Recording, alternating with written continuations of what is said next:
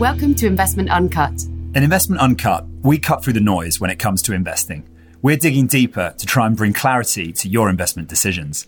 I'm Dan Mikulskis. And I'm Mary Spencer. Investment Uncut is brought to you by the investment team at LCP. LCP provide investment advice to some of the largest institutional investors in the UK, including pension funds, wealth managers, and sovereign funds. Find out more at lcp.uk.com. Hi, everyone. So, this week on Investment Uncut, we are doing another book club episode. We're going to be talking about the book Rebel Ideas by Matthew Syed. And joining us in that discussion is Lasya Shekaran, consultant at LCP uh, and also the chair of our multicultural network. Lasya, welcome. Hi, thanks for having me on your show today. Hi, Lasya, welcome. Could you just give the readers a little bit more detail about your role at LCP, both on the sort of client facing side, but also the work you do with the multicultural network? Sure. So I'm in our investment consulting department and I do a mix of client facing work and research. So, on the client side of things, I advise a number of different trustees and sponsors on pension schemes ranging from kind of 50 million to 50 billion in size. And on the research side of things, I'm involved with our modeling team. So I do a lot of asset class assumption setting. But another part of my role at LCP that I'm extremely passionate about is I chair the LCP Multicultural Network, which is one of our employee led diversity and inclusion networks that focuses on anti racism and sort of celebrating the cultural diversity of everyone at LCP and across our industry.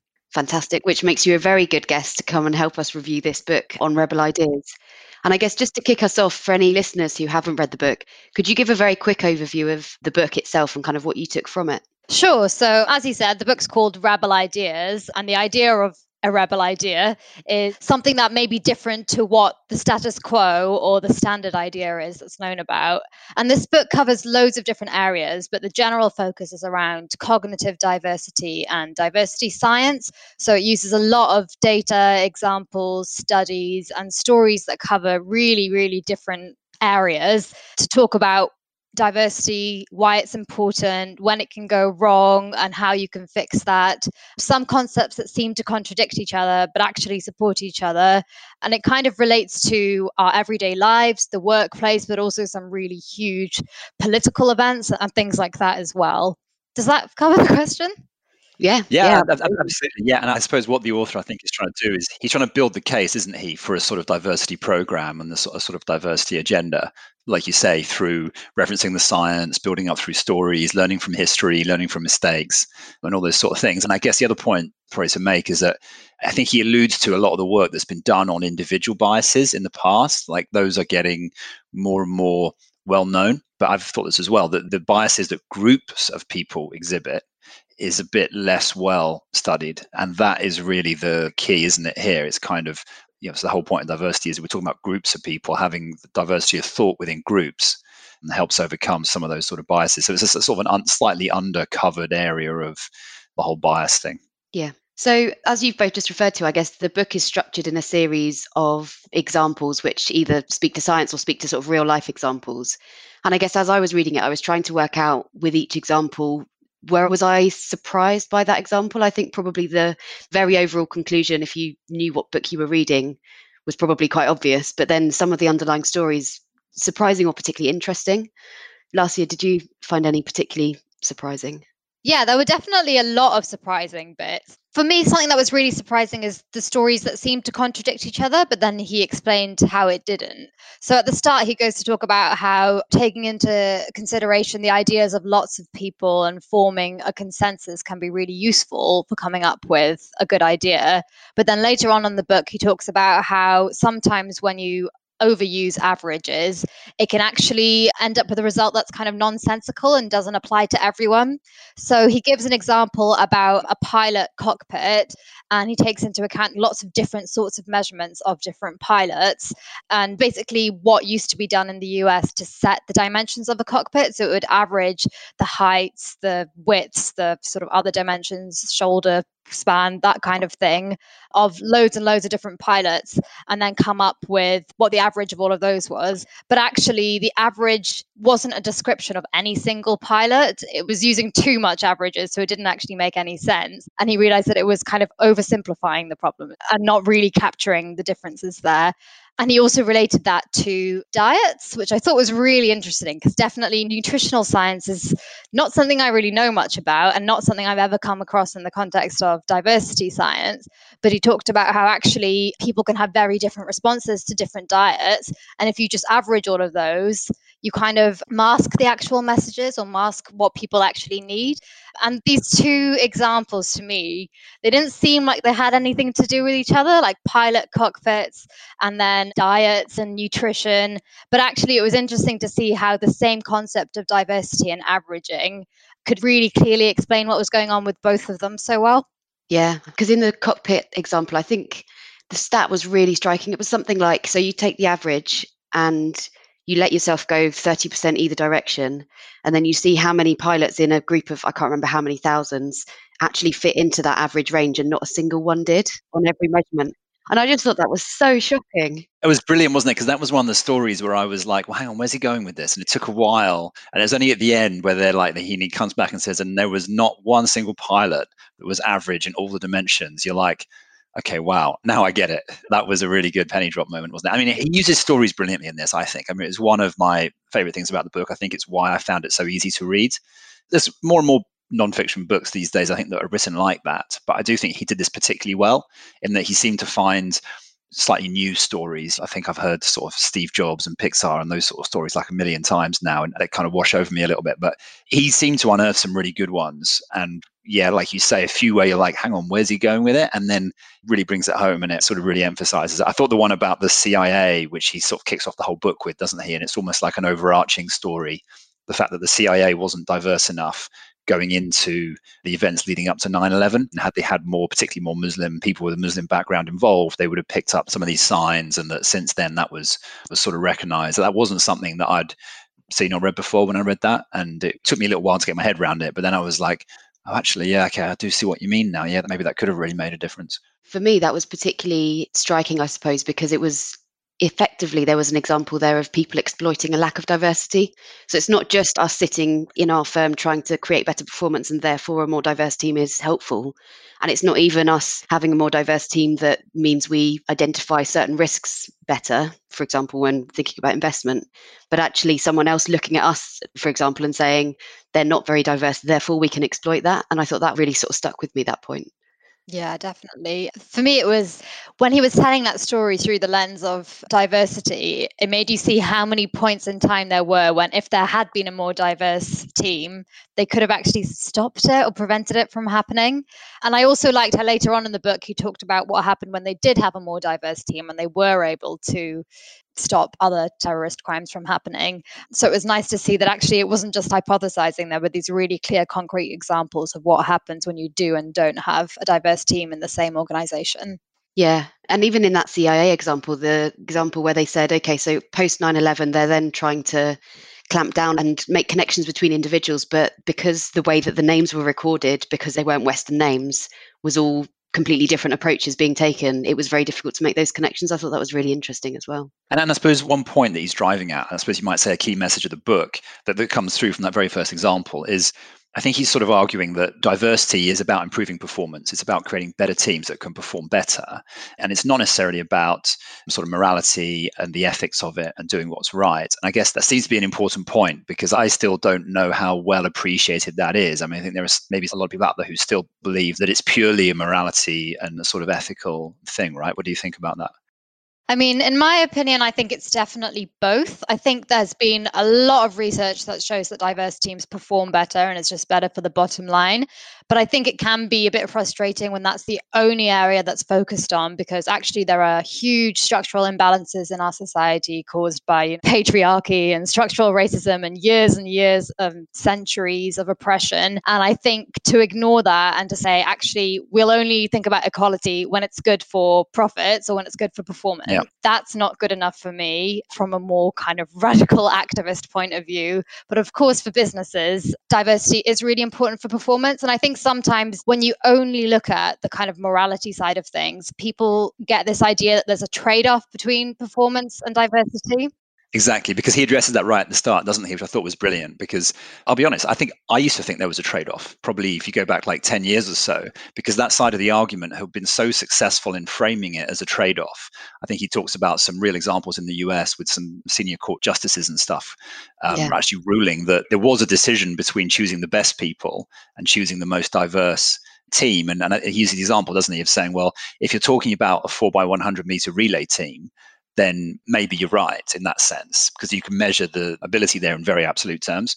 But from almost everything else, that just isn't so clear cut as that. And actually, the diverse team is probably better, and your metric for best is probably quite biased in itself as well. So I think it was really good that he attacked that sort of straight up because that, I think that certainly was something that a lot of people were sat there thinking, you know, a few years ago. Certainly, I think it's that's being broken down a little bit in recent years, I guess. Difficult to gauge, isn't it, how far we've come on that?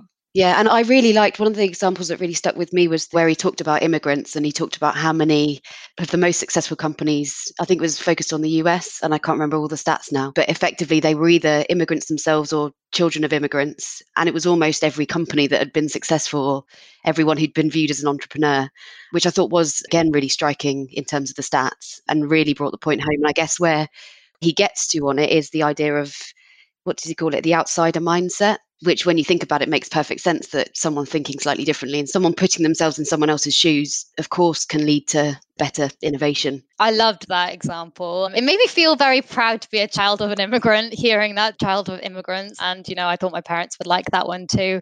But yeah, it's just the idea that you have these different perspectives. And sometimes it can feel like being an outsider is just going to make it harder for you to fit in in an organization, especially when traditionally during interviews, lots of people ask, is this candidate a good fit? And yeah.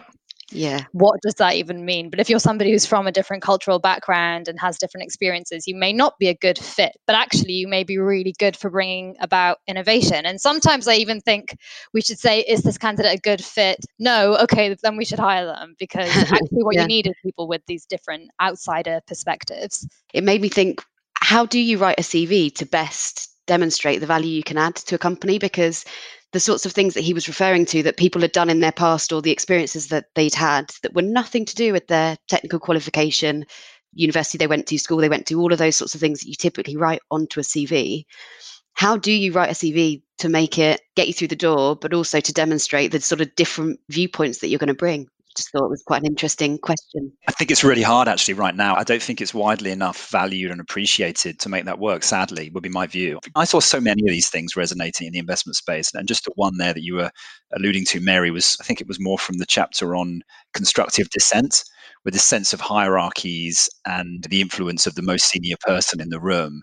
I think you see that in finance and investing so much just because I do think that people are often too deferential to their clients or their senior people or whoever it is. I like the acronym he used, the HIPPO one, highest paid yeah. person opinion. I was like, oh, yeah, I can think of a few times when that may have happened but yeah, definitely. I think it gave really useful ideas too. Like the idea of getting the junior people to speak out before the senior people seems like something that would actually be really easy and quick to implement, but could actually make quite a big difference. And I thought, Dan, what you were saying about diversity of teams, you know, hiring from different degrees may not necessarily lead to demographically diverse people. They may still look homogenous to an extent, was quite interesting because this definitely last year, looking back to kind of July, and this is probably more specifically through my lens as the multicultural network lead, we've seen a lot of companies, corporations, investment managers themselves talk about Black Lives Matter and say statements about how they are committing to, you know, Black representation and that kind of thing. But is that something that we actually see in practice? I think that's another area where we, as investment researchers, can really be analyzing and understanding and encouraging. Yeah, and is the issue there a little bit that perhaps some organizations are still hiding behind a little bit almost the shroud of saying, well, we're creating equal opportunity at the start. We're just assuming that that's going to work its way through without appreciating all the structural and unconscious barriers that are actually there. So it isn't quite enough just to say, well, you know, we're opening up our graduate intake to everyone. Oh, it might take 20 years for that to work through, or maybe it never will because there's still those structural barriers, aren't there? And I suppose that's a key thing that I don't know how it has how widely that's been grasped.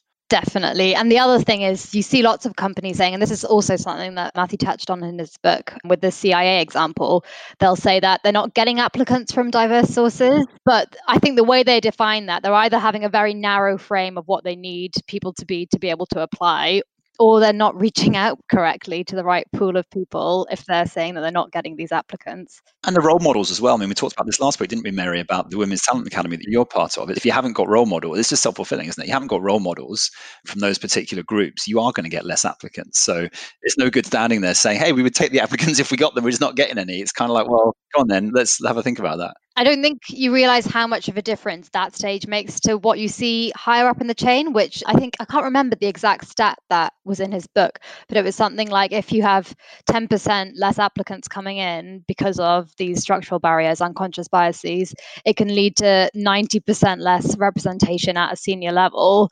I'm not sure if those were the exact right numbers, but it was just where it was if you've got 10% less likely to get through at that first stage, 90% less likely to get to that senior role. It was definitely those. Yeah. Yeah. Which is, they're really shocking numbers, aren't they, when you see them written down like that?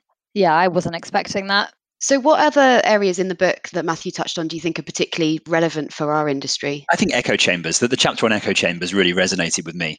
The fact that you can get these situations where groups of people keep telling each other what they want to hear, keep telling each other the same stories, and are just not able to get exposure to alternative worldviews or alternative data. But he actually takes it one step further than that, doesn't he? Because he sort of says, well, actually, a lot of people think that the issue there is you're not getting exposure to alternative views. Often you might be getting exposure to it, but you're just impervious to it. You're literally being bombarded with data that sort of makes the other case, but you sort of can't change your mind, often because your identity is so tied up in your worldview that it just makes it so so difficult to change your mind. You sort of you don't trust the source of the other information or whatever. And you see that all the time at the moment with sort of politics don't we? Especially in the us is one kind of i think like really obvious example of where you get those sort of echo chambers. But you know i think i've seen it on trustee boards for example. I think you see it in asset managers. Yeah, absolutely. And I think the scary thing about it is that actually hearing the alternative view strengthens the view that the person holds. In the examples with far right wing in the US, which Matthew included in his book. And obviously, we've had recent events that sort of demonstrate that. And the other example that I guess is particularly relevant at the moment was the anti vaccine movement. So, if the anti vaccine movement says things that undermine the alternative view, which is that vaccines do work, then actually every time they hear someone say that vaccines do work, it actually just strengthens their view that they don't because they think they're being told lies which is the scary thing. But I guess the resolution that Matthew comes to, or the example, I suppose, that he demonstrates in the book is actually if you hear someone who's got what you view as very extreme views, the way to combat that, if you think that they have an extreme view in the wrong direction, isn't to take the extreme opposite position or tell them that they're wrong or ridicule them or anything like that. It's actually to sort of befriend them, is the example. Because as soon as they have trust, then they're much more likely to see the alternative viewpoint. And I guess the trust point is really key in that example. Yeah, when I listened to that example, the difference between kind of informational bubbles and echo chambers, it did really make the penny drop for me because sometimes I find it really hard to understand. There's so much evidence, say with the vaccination example, there's so much evidence that vaccinations do work and that the studies that ever said that there were issues with them are hugely flawed. That how can people still read that and think that there's something wrong with vaccinations? But then I understood that actually the way that they've been conditioned is to think that any evidence against what they believe is purposefully trying to mess with them and put them off. And actually, it's people saying the opposite to what they think is just more evidence that there's this whole group of people that are against you. And it really made me try and like put myself in the shoes of people that previously I probably just thought, like, how are people thinking like this? And actually wonder are there any situations in my life where I could have been like that, maybe on the other side of things. And I think it's as you said, the idea of building up trust and actually understanding what the other side is thinking that could really help with stopping this insane polarization we're seeing in the world at the moment. It's hard though, isn't it? I think that's what I took away. I mean, it's a lovely example he gives of the kind of the people with very extremely different political views, but they have dinner together, they break bread, they become friends, trust each other, and their view softens or whatever. But you see very few, you tend to see very few examples in, let's just take it in a work context, of people who get on really well but profoundly disagree on key things. I always think it's very powerful when you do. I have a lot of respect, and sometimes in my career, I've seen those people within certain firms. It's just very hard because if someone really disagrees with you, it's kind of like just drives a bit of a wedge between you, doesn't it, relationally? And I do think that's a key point. And it sort of gets to one of the things I thought when I read the whole book was this is great and he's making all these great points and I totally understand and get it all. But don't we need some more practical help with how we can make this diversity and these diverse viewpoints sort of work in practice? And then that's a great example because you might say, we've got an echo chamber. Let's puncture the echo chamber by having someone who is going to bring some really radically different views. Now, that is hard, it's painful. You, you, can't resolve those viewpoints very easily at all. And you just get stuck. It's really difficult, I think. And I think it's important to acknowledge that, that the first stage of the process of more diverse teams is actually more disagreement, more conflict, less confidence in what you're doing, none of which feels very good. So I do think what I felt maybe was missing from the book, or maybe more likely is could be the next book, perhaps he's saving it for that, is, is the more practical handbook you know, of how you make these things work, how you get through all that conflict, how you get through that disagreement, how you get yourself some more confidence that you're actually doing the right thing in these teams. Because the great thing about echo chambers in some ways is you're very confident in your view. Brilliant. We all agree, you know, perfect. As soon as you've got some diverse viewpoints, everyone's like, oh God, we got half an hour to decide this. And it just seems like, how are we ever going to come to anything? And all your confidence seeps away. So I don't know whether you got any thoughts on that, but I just felt that's really missing generally is work on how we really make that happen. Yeah, definitely. I think the example he gave in the book with David Duke's godson, who is a very right wing white supremacist, becoming friends with somebody who's from an Orthodox Jewish background, that was amazing and extremely powerful. But personally, I don't think I'd ever be comfortable with making best friends with a white supremacist. Like as a brown person, I just would not be, feel safe doing that. So I'm not sure that was the most practical example, but obviously the outcome was so powerful that it would be really useful to have these kind of guidelines as to how you can build those relationships, perhaps in a safer way. And I think that was quite an extreme example. And hopefully in our workplaces, none of us have to deal with white supremacy. But I think there are other areas related, you know, to investment, to RI, responsible investment, ESG, climate change, you might see some people and investors not taking it as seriously as they should do, where actually there could be similar sort of polarizing opinions. Yeah, or even just stuff like equity market valuation. Some people say, oh, this is ridiculous. The tech market is like another bubble. Whereas other people might say, well, no, it makes perfect sense. Like these, these companies are winning. And you probably you do need both of those views sort of in the mix. But I imagine those two people, a lot often mm, science would find it quite hard to get on because they just would wind each other up basically, and you'd probably just avoid each other or something, which is a bit of a shame. Yeah, I did think on equity market valuations, the point where I thought about those was when we discussed it earlier, but the dangers of averaging. So clearly, the average yeah. equity market valuation is being pulled up by some huge players in the market. But if you then say to an equity manager, "Well, look, look where valuations are. Surely you can't find any good value here."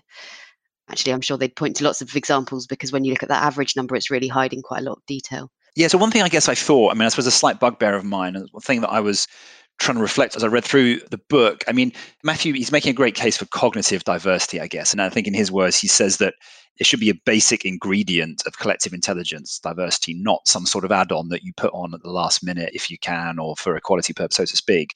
And I think that's great. I mean, I, fundamentally, I think I do agree with that. My one issue with focusing too much on cognitive diversity is that I've seen it used as a bit of a cover for situations where there actually isn't real diversity. So, for example, I, have I've genuinely been part of groups that were sort of all male groups, all white male groups, where people have sort of said, "Oh no, but we're really cognitively diverse because we've got some extroverts, some introverts. Behaviorally, we're quite different. I don't know, went to different universities, studied classics versus maths at Cambridge, sort of thing."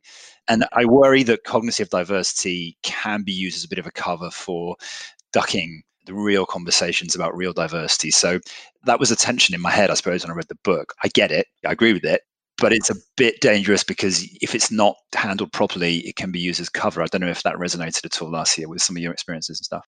Oh my gosh, so much. Yeah, I've definitely been told that very much by people, probably not in recent years, but maybe more than a couple of years ago, definitely before the Black Lives Matter movement really increased in the last year. I definitely remember being told, like, why are we talking about race and gender when we should just be focusing on cognitive diversity or distracting from the problem? And actually, I think the thing that people need to understand is that although cognitive diversity and demographic diversity, which I think is what you were referring to when you said sort of real diversity, Dan, although they are different things, a, they are intrinsically linked because people from different backgrounds are likely to be more cognitively diverse. They're likely to have different viewpoints. They have that kind of outsider viewpoint that we talked about earlier. but also that structural imbalances that can lead to the lack of demographic diversity that we see in our sector, unfortunately, can also affect cognitive diversity and decision making too in the long run. And it's really important that both are considered. Yeah, Matthew in the book, he has a really nice way, I think, of describing that. He talks about unconscious bias hardens into structural disadvantage. And you can really see that happening in that if people selecting candidates for university are biased against a particular group, let's say black people or women, for example, then you'll have less of those people achieving those credentials. And then that becomes a real disadvantage because then those credentials really matter for the workplace and stuff. So then people can be saying, well, hang on, I just want to pick the best candidates. These people from this university or whatever are the best. And you've created a situation there through unconscious bias where there's a real structural disadvantage, which then shows itself up in the system and is a bit hard to um, identify as that, I guess, on first blush. Mm. I think the word that's often used in those scenarios is we're a meritocracy. And actually, I've almost come to associate the word meritocracy with a negative as- association because I've only really seen it in those examples where they're effectively using it as a cover for. They're trying to argue against diversity, exactly. Yeah. And that's back to this false dichotomy, isn't it, that he talks about at the start? That you've framed the, you're onto a loser if you framed the issue that way from the start. If you framed it as meritocracy versus diversity, then then you, you're just off on the wrong foot. And it's actually it's a great example of why framing is so powerful in conversations. Because if someone succeeds in framing it that way, you, you sort of a foregone conclusion where you end up. But that's why I thought it was so great that Matthew addressed that early on in the book, because you know you can almost give the book to someone now who thinks that it's like a prepackaged case for why that is the wrong way of looking at things. So you don't have to kind of figure it out yourself in the moment, which is always difficult to argue against it. You can just say, look, come on, here you go. This is the answer to why that's the wrong way of thinking about it. Yeah.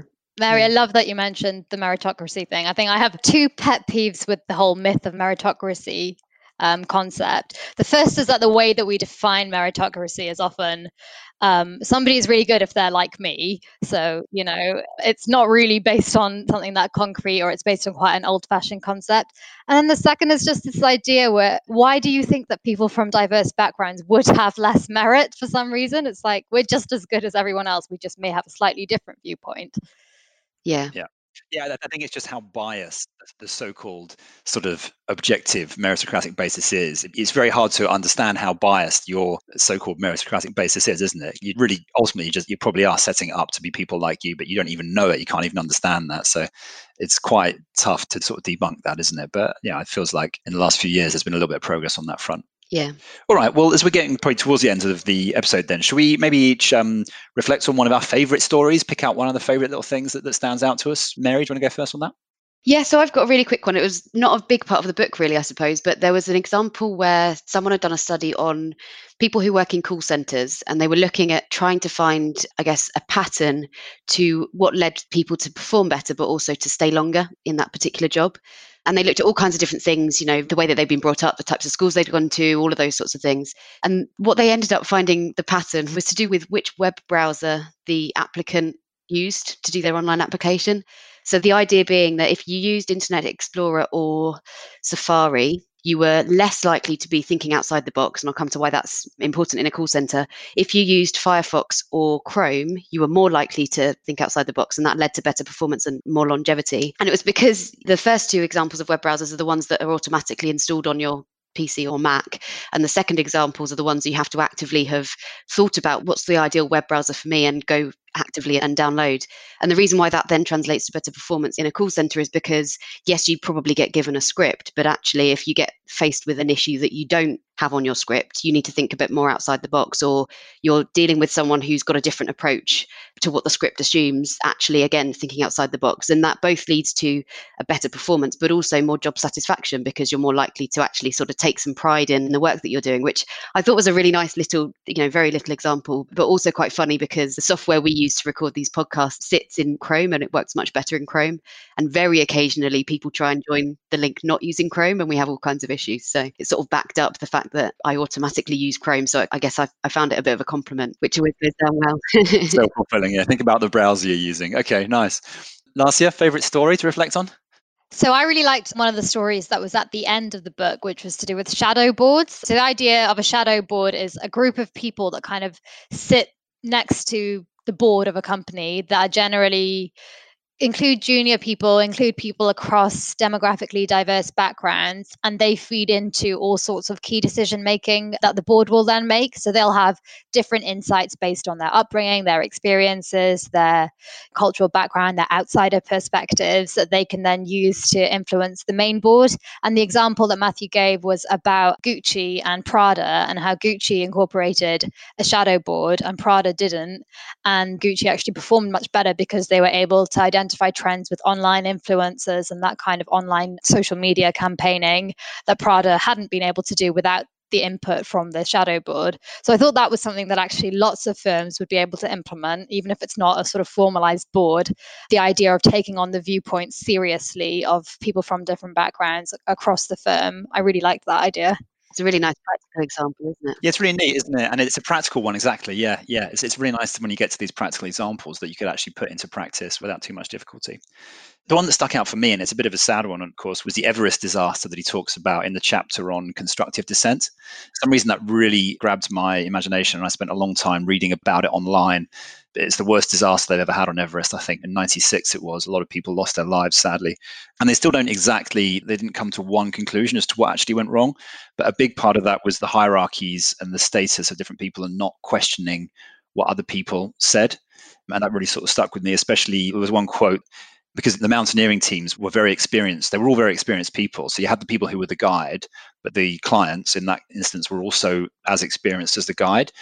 And yet they didn't really speak up because the guide was this so called invincible guide. And there was this big narrative around, you know, on the mountain, it's dangerous. You must listen to me. You know, what I say goes. And that was the accepted way of doing things on Everest because, yeah, you can have a vote about every little thing, obviously.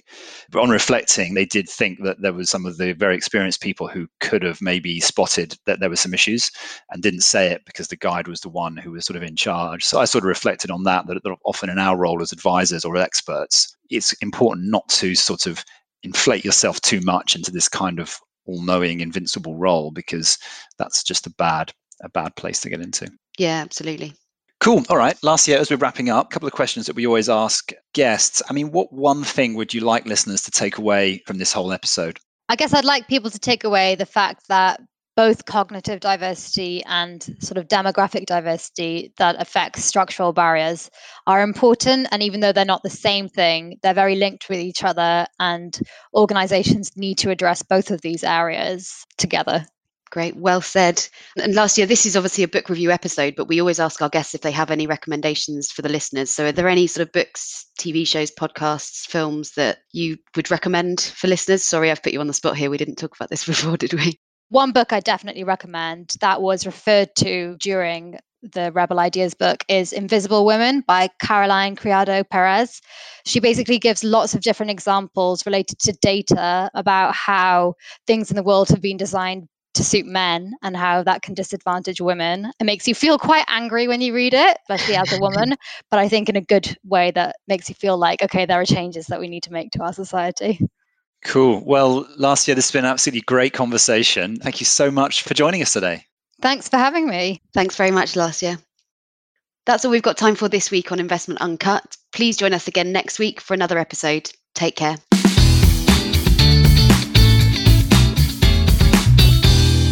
Our podcast is for information and marketing purposes only and does not constitute any form of investment or financial advice. For more information, please refer to our marketing privacy policy on the LCP website.